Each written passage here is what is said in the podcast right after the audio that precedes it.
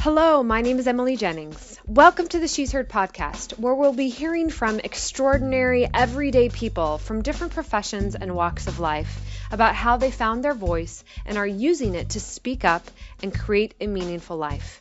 You'll be hearing stories that inspire us to be courageous, keep it real, be compassionate, and trust ourselves through the process of living bolder, more authentic lives. Today, I am speaking with the inspiring and resilient Chrissy Shields, founder of Maha Mama Yoga in New York City. Maha Mama offers workshops, urban retreats, prenatal yoga teacher trainings, as well as free prenatal yoga classes. Maha Mama's intention is for all women to live their most authentic, vibrant lives. Chrissy lives in New York City with her husband and two daughters.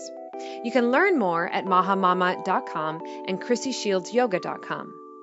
So without further ado, here's our conversation.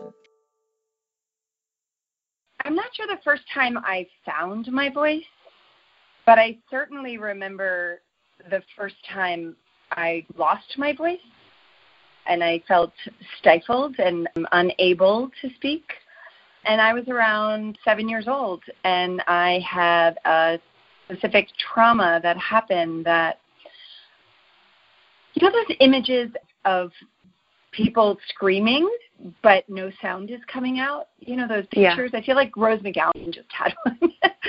that that that's what I felt like. Like I wanted to yell from the mountaintops, and I couldn't.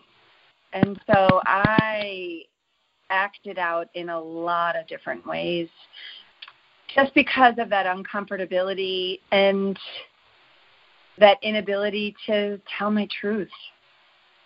As a as a seven year old yeah. I could have been five but i think i was more like seven. I just remember being young and i just remember feeling silenced and unable to speak not because anyone particularly told me don't talk that was just a feeling that i didn't i didn't feel safe to speak about it after the trauma happened. Yeah. Mhm. That's understandable. And, yeah, and it's almost like I I didn't feel safe to talk about anything. I, I and well, maybe I wasn't even aware of that, but I did feel like after that, I just wanted to push buttons. uh, and and do outlandish things. I think maybe before that I probably was like that too, but I I certainly had a ability to maybe I, I hate to use this term, but shock and awe, mm-hmm. um, just because where it goes back to. But yeah, I I would do things almost for attention but I couldn't get that thing out of my throat.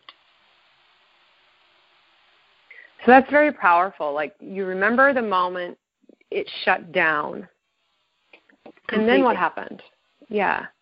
Um you know, I uh I'm in recovery uh for addiction and I I really believe that that was when my addiction spun out and my addiction didn't start with alcohol um, or drugs. It started with sugar and uh, fantasy and anger.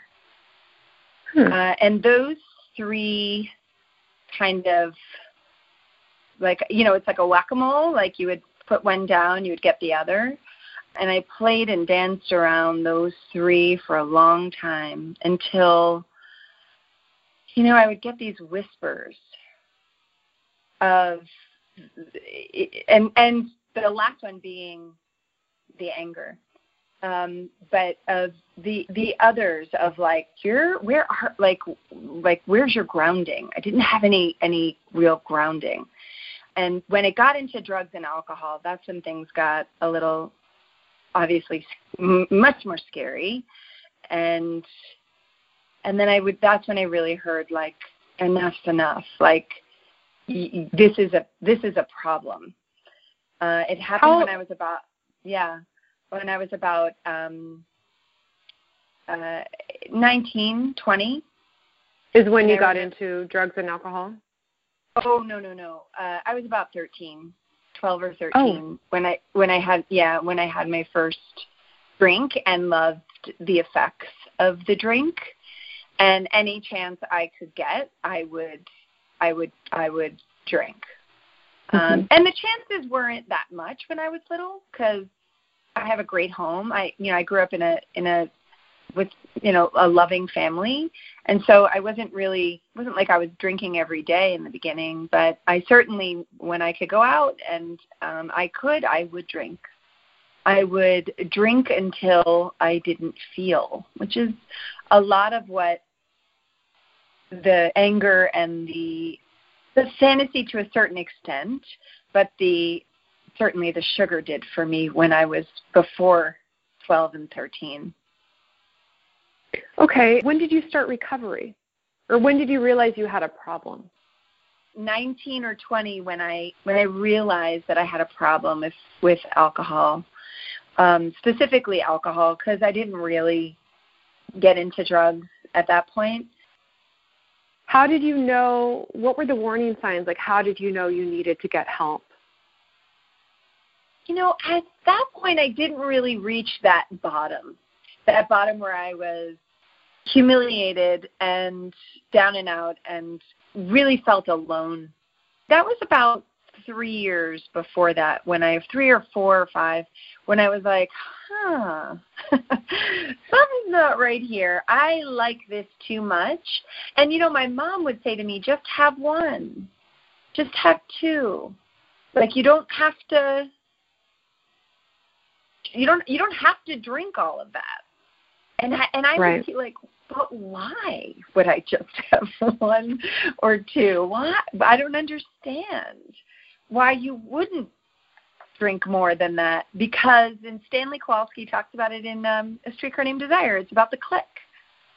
It's about mm-hmm. the uh, about the real shutting shutting off of all of it and uh, uh, that was the effect. I mean, I liked the effect of the ah.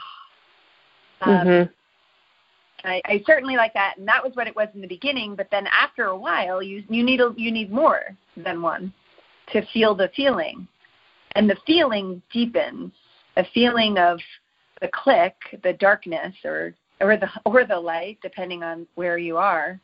It's just everything is off, and there's like a numbness I lived in that place for a, for a while. When I finally hit that big bottom, I asked for help and got it. And but I wasn't ready. I was still in my ego. I was still in my control of it. I got this. I can do this.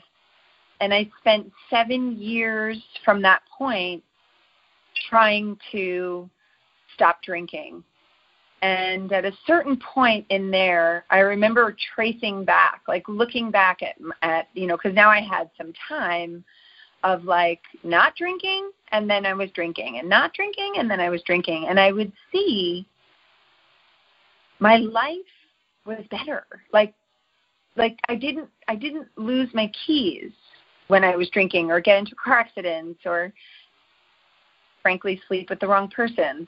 I I had it just things worked out. I got jobs. um, people that, wanted yeah. to be around me. so you, know? you started to notice how life was responding to you in a different way, and how you were responding to life in a different way when you were not drinking. Yeah. Mhm. Yeah, and then it was a, a it was a Kundalini yoga class while I was still drinking that kind of I went to it and I had what feels like an anxiety attack without really like it was a physical like I wasn't I just felt my body tingling all over. I knew that I had found something here, but I couldn't keep doing what I was doing to go down that path. And and about a month and a half to 2 months later, I cleaned up my act and I haven't had a drink or drug. Congratulations. A, thanks. Yeah. And uh, that was about 16 years ago. you know, I followed the the path of of yoga. When I say the path of yoga, I was really physical and beating myself up in in my yoga classes in the beginning. So I don't consider that at all the yeah. path of yoga. um, that has been an awakening as well. Um, but uh, you know, I think the when I really found my voice was when I became a mom. And oh, say more about that. Yeah. Well, it was big because I was like, oh, there's there's another there's another person here. There's another soul that is to be mm-hmm. considered, not just mine. Like I could be harmful to myself and and beat up on myself. You know, I really practice very hard to not do at all anymore. But but that that was so ingrained in me for for forever. But there was someone else, and um, I'll never forget it. I had an appointment with my doc with uh, my doctor with an anatomy exam at 20 weeks. And when my anatomy exam came out, um, that my baby, you know, my pregnancy was perfect, and and like we were just, you know, I mean, it wasn't expected, so there was there were a few hiccups, but when that anatomy exam came out that there was something wrong with my baby potentially by a test, I really had to grapple with what I I felt in my gut and mm-hmm. what I was hearing from everyone else around me, which was there's something wrong, there's something wrong. And my midwife, who you know I love, she was had an amazing practice, and um, there were many things that were great about her, but the medical system had her kind of I don't know speak in a certain way about certain things that like she would say to me in confidence like oh i know i wish i didn't have to do this or i wish i you know but she said to me because i said my gut tells me everything is fine. And she said well what if your gut is wrong? And i stopped in my tracks. Like i remember my partner my now husband was like what's up? And i was like how how do you say that to someone? That's everything to me. You know, obviously I seek counsel. Obviously I have a chatter brain that wants to create the fantasy that I think I should have, but I've been playing this gut mind thing in my own body for a long time to know that I got to listen to that. And we ended up going for a second opinion and in the second opinion sonogram my baby, my you know in utero baby, gave me a thumbs up, which we were like, yes. Oh, that's doctor's like, you see that? I know, right? Like the doctor's mm-hmm. like, you see that? He's like, all I could say to you is these tests. While modern medicine has done amazing things for women, there there's a, a lot of unknown and fear that comes into pregnancy that when a doctor says something, we say yes, yes, yes, because we think, well, the doctor knows, and that's that's the system that we were brought up. The doctor knows best because they're, you know, they're educated more, and and I don't think we always should listen to our gut. Like I'm glad I went for my second opinion, but the test was wrong for me, and my due date was wrong because of a different test. And so, hmm. you know, machines aren't always right.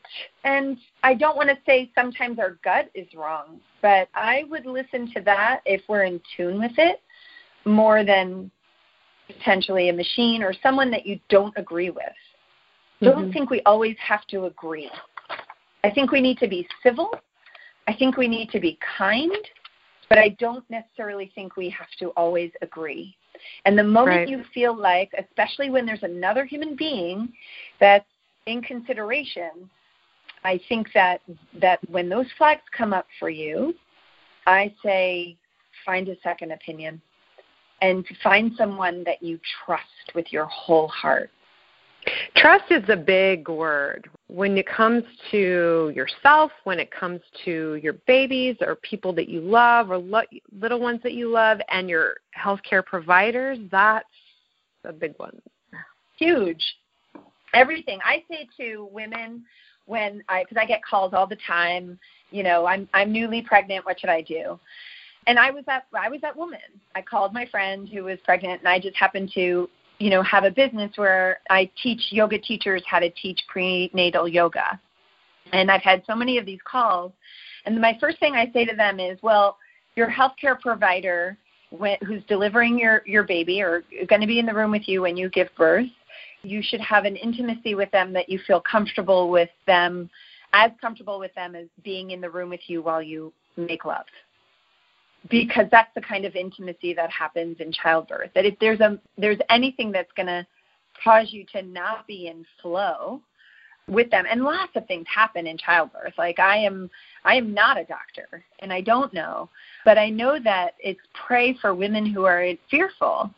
There's a lot that's unknown in childbirth and so that's why i feel really passionate about educating women in and around childbirth and educating women that are going out and educating women in and around the childbirth experience and what happens beyond that in motherhood because even amongst experts, like the doctors, there's still so many unknown variables. And so then if they're guessing and exactly you, you don't know what's going on, but they're more likely because they're in a position of authority and mm-hmm. part of our hierarchical patriarchal training to fake it or to lie or to to fudge something when it might not be in the best interest for the mom or the baby or you know and the impact who they are affecting you know the mom yeah. and the baby and then whoever loves them right? So it's not just affecting them but it's also everyone who cares about the mom and the baby.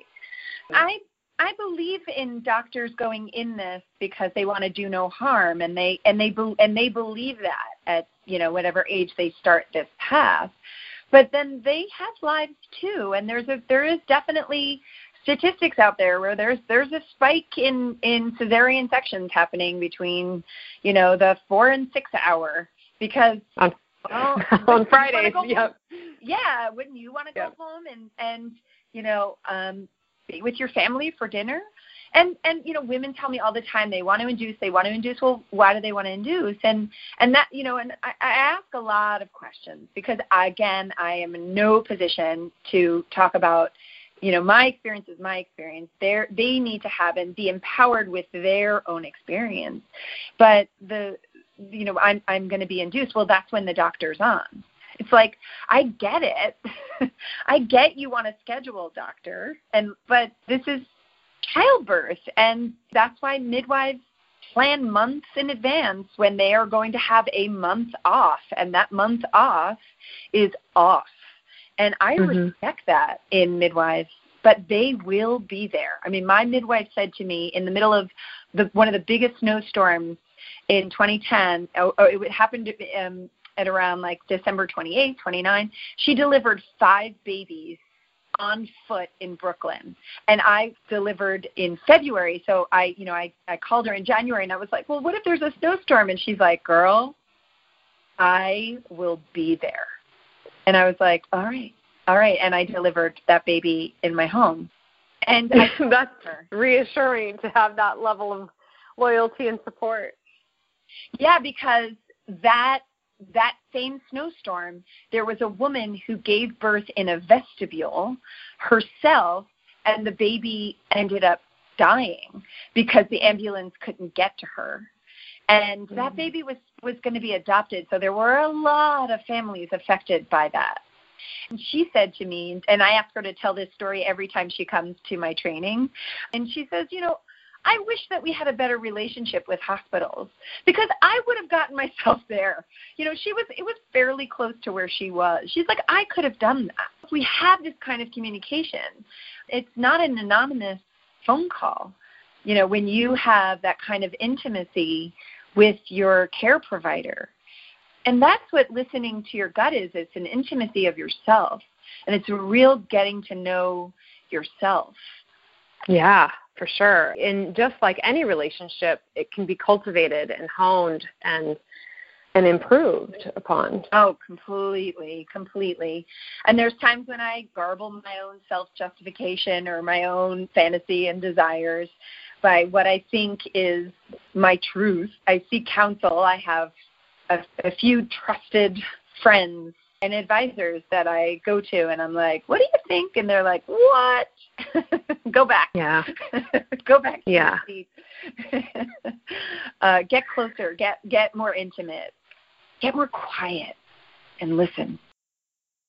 Yeah, I really love this arc that you're sharing from the moment you remember it shutting down to then mm-hmm. masking it with the various addictions to then glimmers of light between numbing out and then becoming sober that you get these little glimmers of truth mm-hmm. and then since you know becoming sober you're again honing your relationship with becoming more deeply aligned and listening and helping others do that too, which is so wonderful and powerful. And I think what we're here for. And through mm-hmm. such a powerful thing as pregnancy and motherhood and all of the unknowns around that, as well as the knowns, just want to acknowledge you for how far you've come and Thank the fact you. that you're using your life to to be of service to others through this journey. You know. Yeah. So, thank you. You're Thank so you. Welcome. Yeah, I say to I say to women um, often when I when I meet them, and I have to figure out a way because there's some women that can hear this and they're like, yeah, and um, but childbirth will change you. It's whether you want to have an empowered or do you want to have a traumatic, and and the and those that spectrum, you could have anything in between. Because I had a super empowered first pregnancy, uh, childbirth and pregnancy, and and you know with all of those little hiccups that came along with that, including one in birth. You know, so but it's really it really took me standing my ground, educating myself, standing my ground, and and having advisors around me, having people that knew so that when I was in compromised positions, especially during childbirth, we're compromised. Our brain, we are not in prefrontal cortex at all. I was able to have someone there to advocate for me. I get this visual when you talk about that of you know like those round tables that were like way back in the day for kings and queens where they would have like all their advisors around the table. I love it. I love it.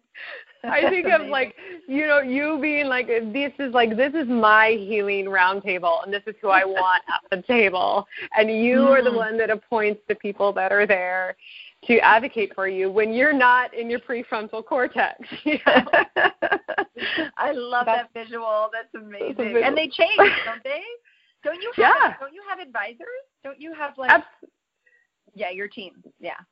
For sure. And yeah, and you can and as you go through different stages of life, yeah. it's it is going to change and it's going to evolve as you change and evolve. And 100%. um and there's nothing wrong with that. That's part of, you know, like there's this poem called A Reason, a Season, a Lifetime where people come in for different amounts of, of time and it's all great and good.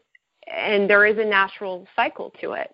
So trusting that and and also being empowered with your with your ability to appoint who's at that table. Yeah. Yeah.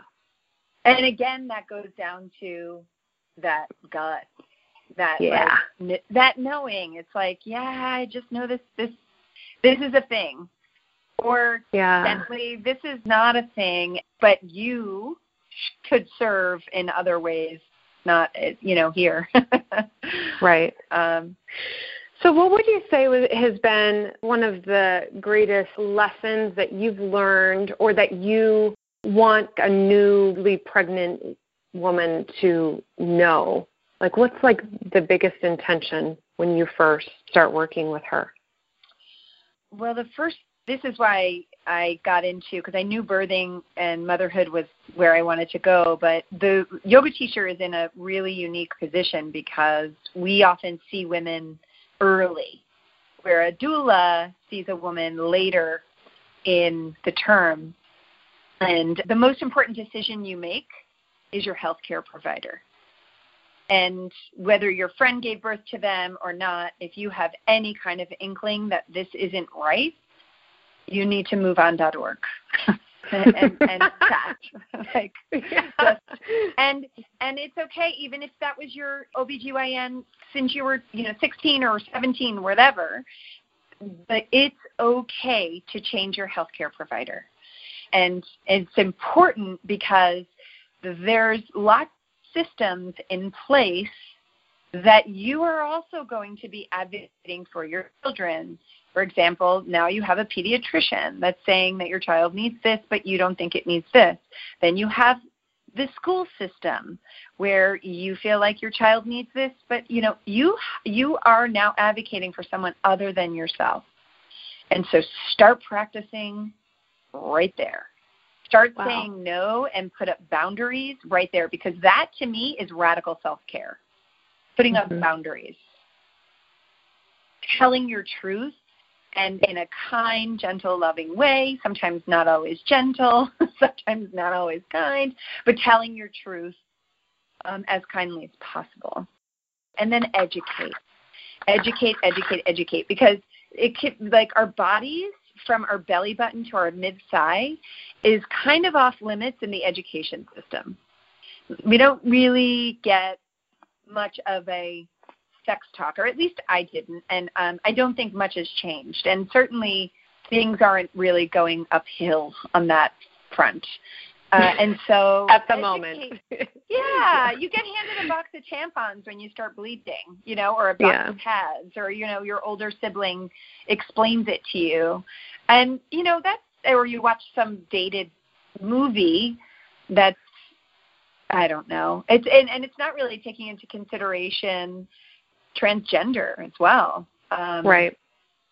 Well, so and I I remember or heard that it wasn't until like 1998 or something like ridiculously recent that it was discovered that women have a prostate gland, and and I was just floored by that. You know, like that. And this is why we need more women in research and in science and medicine in totally. all all across the board, we need women more engaged in leadership positions.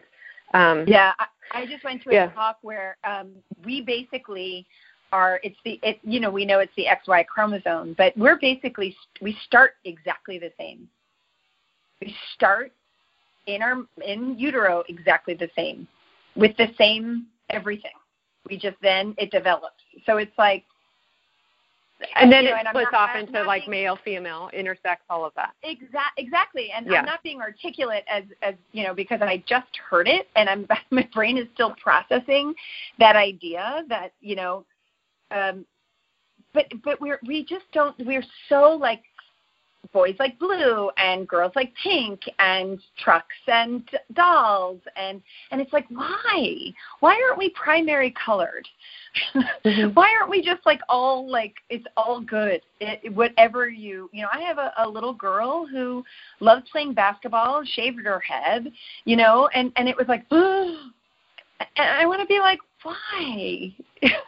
there's yeah. a lot of people. I live in New York City, so there's a lot of people that that aren't shocked, or you know, they're like, and and we're also in a different time, but there are people that are like, well, give her some earrings and you know, let her wear fluffy things, and I'm like, well, when she wants to, like. And and let's not tell her what she wants to. Let's let her discover what she wants but she definitely looked at me and said, "I want this gone." And I said, and they showed her some pictures, and we we shaved her head. and I know how liberating that is because I did it myself.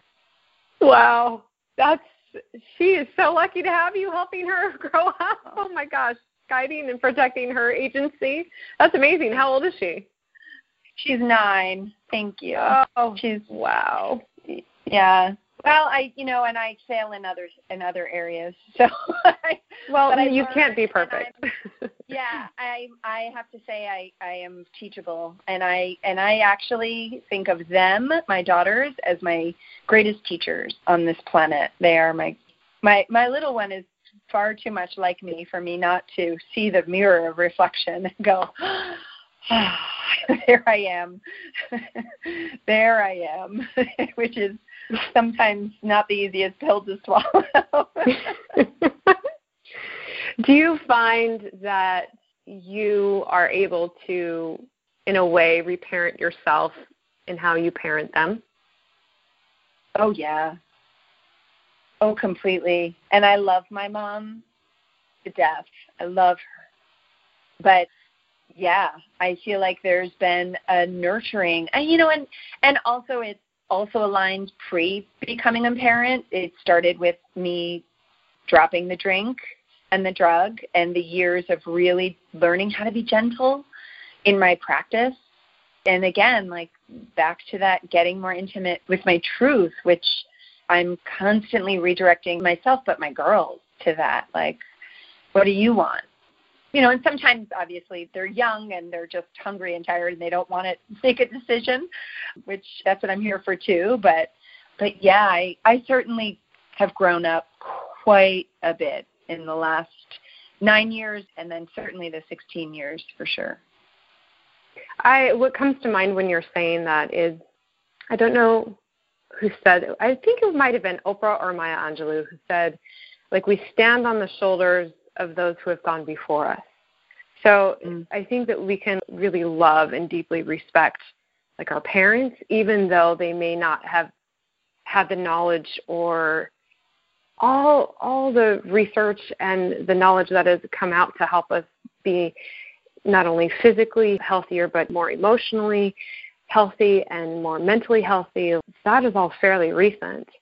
And I think we can disagree with maybe how we were raised, but still deeply love and respect our parents because we're standing on the shoulders and the research and the knowledge of those that have gone before us and we have access to things that we just didn't know back then. And and I know Oprah said this, when we know better we do better. And yeah. um so that's I hope that that that my kids do it differently too.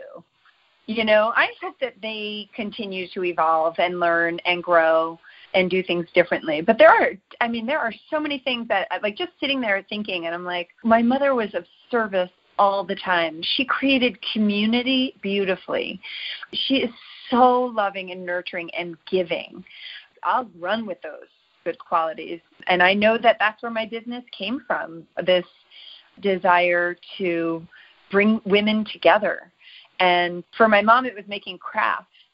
And, you know, she'd have all the women, all the moms from the PTA and beyond in her, in our basement uh, around a couple of tables making crafts for the, the different fundraisers that they would sell the crafts at. And, you know, I have them hanging on my tree that I get to remember.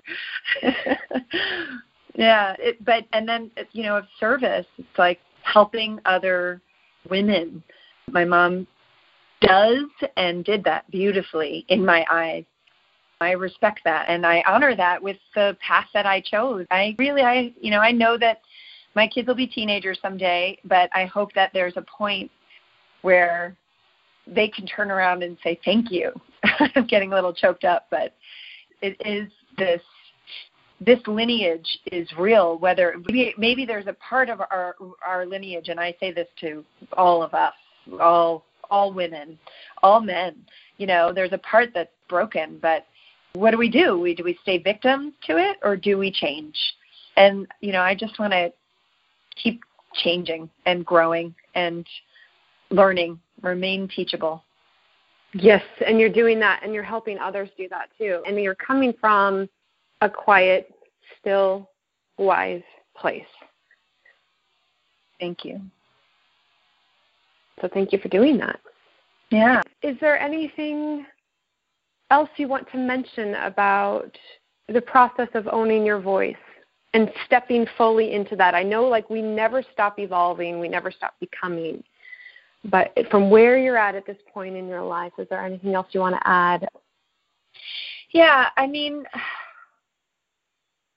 I feel like the next layer of this is and into motherhood and into maternal care is the inequities for women of color.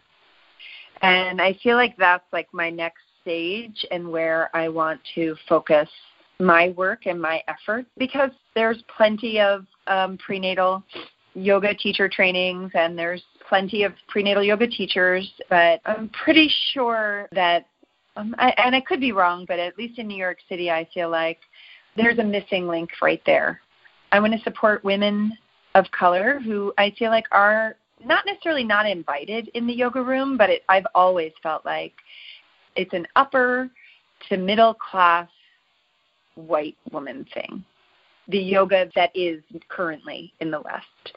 I know that there's a lot of shifts happening in and around New York City, sure around the rest of the country as we as we wake up. So I want to be a voice for that change. And and for creating more inclusive spaces that is honoring the heart of yoga, which is about union. And it's not about it's not about an elitist access to to healthcare or to the things that help us thrive. It's like making this accessible to everyone. And I yeah. say that I see this again. We no one is free and no one is safe until everyone is free and everyone is safe. And that's 100%. just the bottom line. That is like the physics of it. And so when we Mhm. start to really see that there actually is no separation and that my liberation is directly tied to your liberation and we really get that we are really in this all together, it's a much more powerful place to stand for change and speak to the things that are unjust and just plain wrong and um, create the change that we really want to have for our lives, for our families, for our communities. So I'm excited to see what you will create. I know this is messy work and we're going to make mistakes, but we must come back to it again and again and again because 100%. our liberation is tied into it. Yep. So Completely. thank you for doing that. Yeah. Yeah, I mean the maternal mortality rate for women of color is through the roof compared to white women.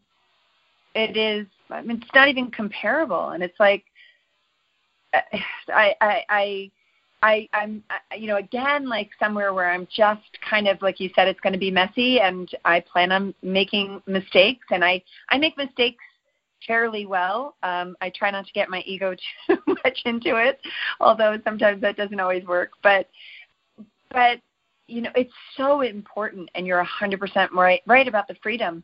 We are not free until everyone is free, and it's been too long. I'm just it's I'm just tired of it. You know, and I know there are women who are already on the forefront of this in terms of doula work but I don't necessarily know that it's happening. And and if it is, hey, call me, let's work together. But in the yoga world, in terms of the prenatal yoga world, I'm not sure that that's exactly been happening. All my classes Yeah. that are taught by students that have gone through my training are free. So uh, I'm super proud of that, and we are doing, we are creating mommy and me classes in that precious time where women just need to put the oxygen mask. I just held an infant in my arms today so a mama could get an, her oxygen mask on for a little self care. And I I will do it anytime for women and I want to do that in the yoga room. So I'm creating a mommy and me training which is going to be free too. So That's great because then it makes it accessible to, you know, to all people. So that's good. yes, yes. Thank you for doing that. All right, love, you ready to move into the final questions? Yeah, let's do it. Okay. So, what gets you out of bed in the morning? uh, well, my daughters. On the- yes, on the weekend? literally. yeah, li- literally. They keep me out of my bed. Uh, making my bed keeps me out of my bed too, which is a habit that I made. There's non-negotiable unless I'm sick. Uh, I get to rest, but if I curl back into that bed, I don't. I just don't want to go down that that rabbit hole, or unless I'm Yeah. really tired. Yeah. So, but your girls are your purpose. They're what, like, they're the motivation for getting up. They're they're why I made my business. They are my everyday, 100%. Wow. All right. Gratitude and joy are twins. And the more that we practice gratitude, the more joy we not only experience, but then we then radiate out into the world. So, just as a practice of something I want to amplify and encourage myself as well as everyone else to do is a gratitude practice. So, I'm curious, what are you grateful for? I love this question. I am grateful for my partner who supports me. I'm grateful for my support, my my advisory board, your healing circle, my healing circle, um, yeah. and and the healing circles that I get to create and step into mm-hmm. as a mm-hmm. leader. I am super grateful for women that trust me in that. I am super grateful for because I believe in the circle. I believe in that circle being created again and again and again. Um, I tell my women who've gone through my training now go out and make your own circle and lead. And um, I'm grateful for my family and my my two girls who remain remain my greatest teachers. Beautiful. Um, Marianne Williamson, you know, you've heard her deepest fear quote, and just to paraphrase, she says, as we let our own light shine, we unconsciously give others permission to do the same. As we are liberated from our fear of inadequacy, our presence automatically liberates others. So, in the spirit of liberation, what are you most proud of? I am most proud of, uh, well, I mean, I there's a few things, but I'm most proud recently of starting a business and maintaining a business but I could also say of, of starting a marriage and maintaining a marriage. yes. starting a, a, a role of, of mother and maintaining a role of mother and like just follow through. I'm really proud of because you know in my past life of addiction, I had a lot of I, I you know it's it's not the cleanest word, but I I, I gave up a lot I was going to say the case of the f ups. mm-hmm. I I often just just didn't care and and would just give up on things and people and I'm really proud of my ability to stick through things uh, even when I get scared or really uncomfortable or, or just tired. I'm proud of the fact that I follow through when I say that I'm going to follow through. So yeah, that's it in a roundabout way. Beautiful. Thank you. What is your wish or your prayer for the country, the world, or the planet? Peace. I wish there was, um, you know, I wish anyone who's suffering peace. And I wish that suffering looks like, um, you know, physical pain, but it also looks like mental anguish and it looks like anger and it looks like fear often. And I just, I wish for all beings peace because I believe then we can heal. Uh, then mm-hmm. that's when the healing begins and that awareness, but also that that healing then can begin once that uncomfortability comes out when we become aware and that shame and that you know that inability to step forward another step.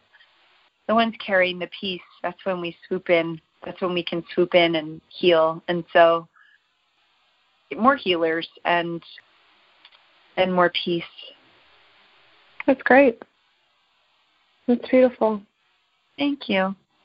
Thank you for these great questions and you know this podcast in a perfect time in the world where where she's heard she's being heard mm-hmm. and and people are listening mm-hmm. and you know my wish for my girls and all the little girls it's about all of the kids in all of the schools they're they're going to grow up in a different in a, in a different world i believe that and it's because of the courageous and the vulnerable work that's happening right now. So good for you. Thank you. Yes, good for us. Well, thank you so much for sharing your story. Thank you for the work that you're doing in the world. Thank you for the care and attention and mindfulness of which you are raising your daughters and attending to your marriage and your business. It's inspiring and keep it up, love. Keep it up. Thank you. Thank you so much. Thank you so much for listening. Again, that was Chrissy Shields, and you can find her at mahamama.com. That's M A H A mama.com, as well as chrissyshieldsyoga.com.